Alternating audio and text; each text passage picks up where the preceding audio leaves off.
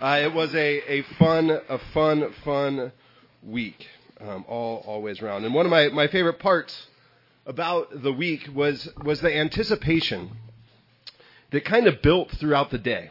The, the anticipa- anticipation that, that started in the morning when, when kids would arrive, we would all uh, gather. There was a check-in table out here in the courtyard, and, and uh, we would all gather. Leaders would be inside the fellowship center. Kids would be checked in by their parents. They'd all be wearing their different colored T-shirts. Some of them you saw wearing this morning, uh, and and they just kind of talk, and then you could hear them talking about, "Oh, what are we going to do today? What's what's what's today going to be like. And then we, would get into some music. We'd sing the song that we just sang. We'd sing some, some other songs, Lean on Me, that we sang last week. Uh, and, and then they would go off to their various different areas music, crafts, Bible teaching. Uh, what else did you say, Ed? Uh, team building. Team building. Um, games. Lot, games. Games. and, and, cra- and, of course, snack because everybody loves snacks. Oh, yes. Um, and so they'd go off to all those different areas, and, and each time they'd say, okay, what's next? What's, what is going to be happening? I learned early on in children and youth ministries that there are, are three very powerful words that you can share with, with kids, whether they're high school students or whether preschool students. When they say, What's next? What's next? What's next? You keep them engaged by saying, You'll find out. You'll find out. Hey, what's next? You'll find out. Do you know where we're going? You'll find out. You know what we're eating? You'll find out. You know who's coming? You'll find out. Tomorrow, my, my kids, or my family, I will say, my kids aren't going to get in the car without their mom and dad. Our family's going to be heading to, to Orange County uh, for 4th of July, uh, the same family that we've been celebrating 4th of July with for, for the better part of a, a decade. And we'll get in the car, and I guarantee within 20 minutes, are we there yet? No. When are we going to get there? You'll find out. You'll, you'll find out the mystery of what's coming has a way of, of kind of pulling us in, of, of keeping us engaged, of, of keeping us looking forward to whatever it is that is next. It's not only true for kids, it's also true for adults. It's the, the adventure part of, of our journey. We, we can't always know what's next, and yet, as our scripture reminds us today, it's in the unknown that we often experience God's mercy. It's in the unknown that we often experience God's morning, this mercy. So this morning, we're, we're, wrapping up this really difficult part of, of Romans that we've been in for the better part of the last month or so. And remember, this is the place where Paul kind of wrestles with, with the sovereignty of God, of what that means for the Israelite people, his family, his friends, and what that means for the, the Gentiles in, in Rome. What, what does it mean for everyone? So at the beginning of chapter 9, he writes about his deep desire for his family and friends to know Jesus. And he says, You know what? I'll give it all up. I'll give up everything I've gained by knowing Christ for the sake of my family and friends. If they just, if they just come to Jesus. Then he goes through the history of Israel, writing that, that God remained faithful, even when God's people turned away. He does his best to explain that, that God is God, and that means that sometimes we can't understand, we can't really know what God is up to. And then in chapter 11, as we looked at last week, he gives this, this warning. He uses the imagery of dough and branches, of being grafted into the olive root. He says it's by God's grace alone that you've been grafted in. He's, he's speaking to the Roman church. By God's grace alone, you have been grafted in. And then he gives this warning, right? Don't, don't be arrogant. Like you've somehow earned your way in. He gives this, this warning. And then at the very end of the section, he answers a question that he anticipated would be on the minds of his readers. Well, what does that mean for what's next? What, what does that mean for what's coming for Israel, for, for the church? What does that mean? And his answer is, is almost essentially, you'll find out. Picking up at Romans 11, verse 25. I do not want you to be ignorant of this mystery, brothers and sisters, so that you may not be conceited. Israel has experienced a hardening in, the, in, the, in part until the full number of the Gentiles has come in. And in this way, all Israel will be saved. As it is written, the deliverer will come from Zion. He will turn godlessness away from Jacob, and this is my covenant with them. when I take away their sins. As far as the gospel is concerned, they are, they are enemies for your sake. But as far as election is concerned, they are loved on account of the patriarchs. For God's gift and his call are irreconcilable.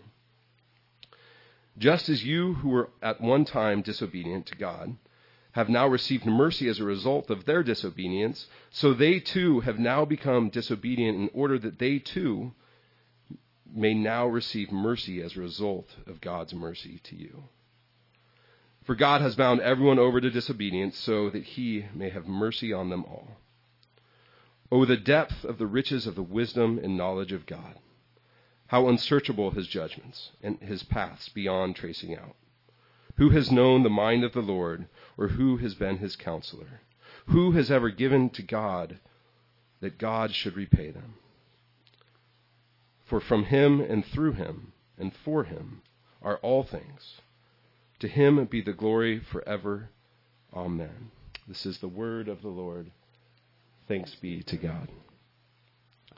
So, after starting this week with Vacation Bible Camp, I, I ended it on Friday at the graveside service of someone who uh, had been a, a member of this church for over 40 years. I, I knew this person had an impact on our church. I knew this person had a profound impact on the entire uh, community of the Conejo Valley, but I didn't know this person's entire story. So one of our, our deacons left a document on my desk to kind of give me some more information about this person. And it was a document uh, from the PE, PEO group that meets here uh, once a month. And I asked a member of PEO, can I share this or I'm going to get in trouble? And they said, yes, you can, you can share this. The document was titled Mystery Sister, and it told her story.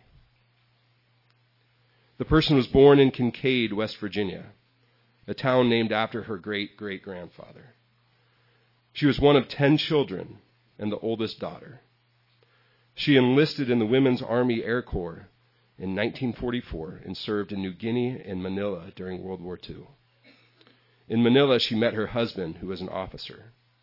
They moved to Westlake Village in 1967. Her husband served as mayor, and she was involved in all kinds of women's groups. At the bottom of the document, it read, Who is this mystery sister? Doris Ruffner. The flowers around the courtyard here, and I think there's some in the back as well, are, are from her service on Friday, and we'll be having another one here on August 23rd. But as I, I read Doris's story and talked to some of her friends on Friday, it helped me to see this 4th of July weekend in a, a different way. And I also couldn't help but picture her face right next to the faces of some of the kids from VBC. The 98 year old mystery woman who had seen so much, who had experienced so much, right next to the 3 through 10 year olds asking, What's next?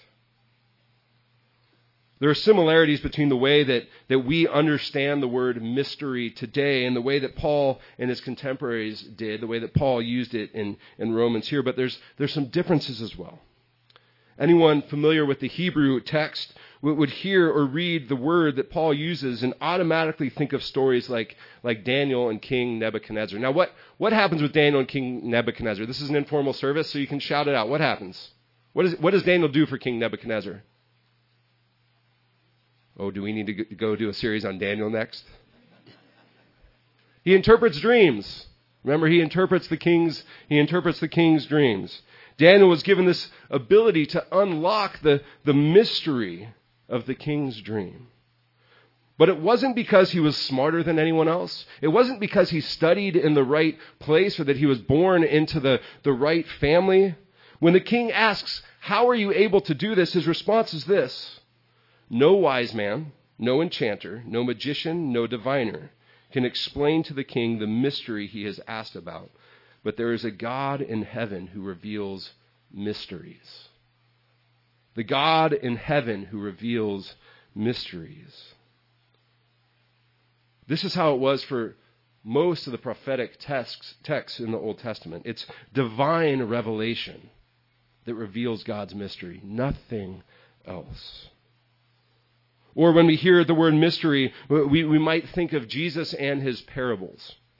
In fact, The only time that the word mystery is used in the Gospels is when Jesus sits down with the 12 disciples after, after telling the, the parable of the sower, and he, and he says to them, uh, or they ask him, hey, why, why are you using these stories? Why are you using these stories? And he says, he says, the secret, or the mystery, it's the same word, of the kingdom of God has been granted to you.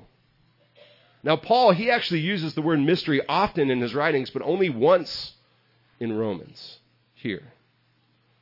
In both Hebrew and, and Greek, it carries uh, the connotation of something being revealed by God to a person or to a group of people. It's not something that is somehow discovered on our own. It's a mystery that is revealed to God's people. And here, Paul is ultimately connecting that revelation to, to God's mercy. Earlier in the section, he writes that, that Israel's heart was hardened in the same way that Pharaoh's was, or at least a part of Israel's heart was hardened. When we unpacked the scripture a, a few weeks ago, um, I mentioned that it's a, a, different word that's used for, for Pharaoh hardening his own heart and God allowing that hardening to happen. It, it's as if, as if uh, uh, Pharaoh or God granted him his wish. He confirmed it. Here at the end of chapter 11, we see that the hardening isn't necessarily permanent either. One of the reasons the Gentiles are, are, grafted in to the root is so that salvation would be made available to, to everyone, to all people, including the people of Israel. For Paul, the mystery would be unlocked for his family and friends when they, like everyone else, repented of the hardening of their hearts and when they lived as the covenant people that they were intended to be in the first place. Now, Paul doesn't necessarily get into all the details. He tells us the what Israel will be saved, not necessarily all of the details of the how. And I think that's one of the more important lessons that we can, we can glean from this part of Romans regarding the mystery of God's mercy. The, the journey of God's people is rarely a, a straight line from A to B.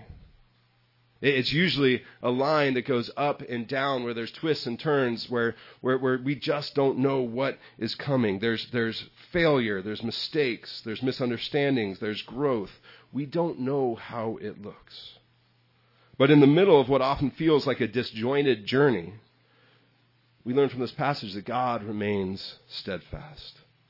Paul reminds us that God's gifts and God's call cannot be revoked the image I often picture in my mind when, when, when I think of this truth is, is an image that, that, many of us know. It's the dad in the parable, the, the story of the prodigal son, who, who watches his son walk away, grieving, and then runs out to greet him upon his return.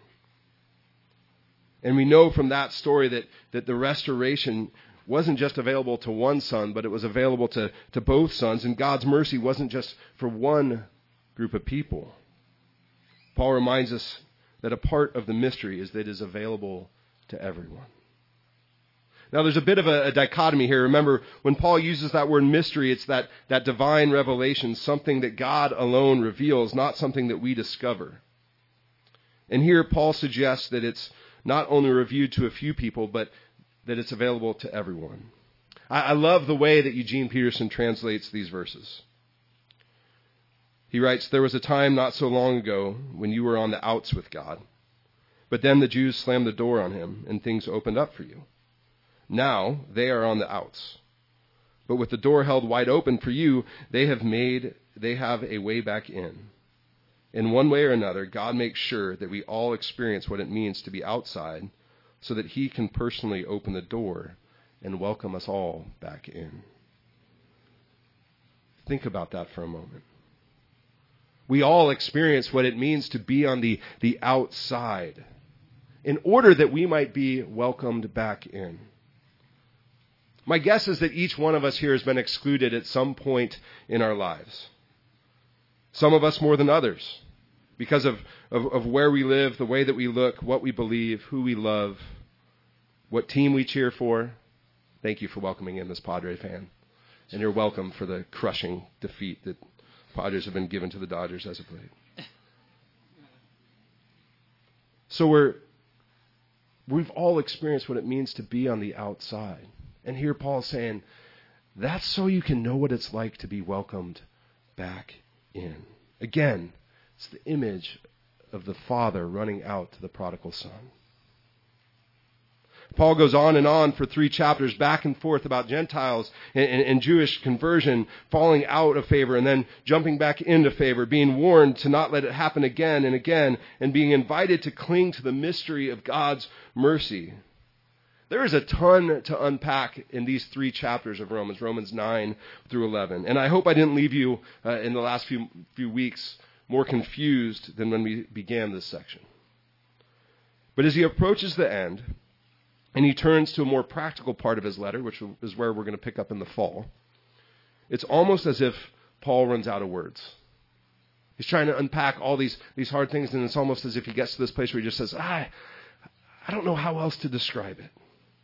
It's as if he feels that God's mercy is, is so great and the mystery of God's kingdom is so profound that words alone are inadequate. So if you, you look in your, in your Bibles, in, in the, the, editors who add in all the, the subtitles in here would, would say, or all the text, um, would say that it's a doxology or a hymn that he writes. He just gets to this place where he says, you know what, words alone won't work. And he, he pulls from different uh, psalms that he would have known, different Hebrew texts that he would have known, and he, he puts them together into this, this hymn of sorts. We're going to be spending the rest of the summer looking at, at Psalms, and one of the reasons we're going to do that is because poetry and music often helps us express what we can't express just in, in written word or spoken word. So he writes a, a nine line hymn with three claims, three rhetorical questions, and three affirmations. And again, I'll, I'll turn to Eugene Peterson's translation of this doxology. Have you ever come on anything quite like this? Have you ever come on anything quite like this? The mystery of God. Extravagant generosity of God. This deep, deep wisdom. It's way over our heads. We'll never figure it out. Is there anyone around who can explain God? Anyone smart enough to tell him what to do? Anyone who has done him such a huge favor that God has to ask his advice? Everything comes from Him. Everything happens through Him. Everything ends up in Him. Always glory, always praise. Yes, yes, yes. Always glory, always praise, even in the mystery of it all. Let's pray.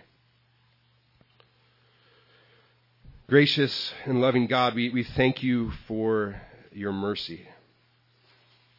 God, for the reminder that it's, it's always available even when we can't make sense of it, even when things remain a mystery. God, we pray that you would be with us. We pray these things in your name. Amen.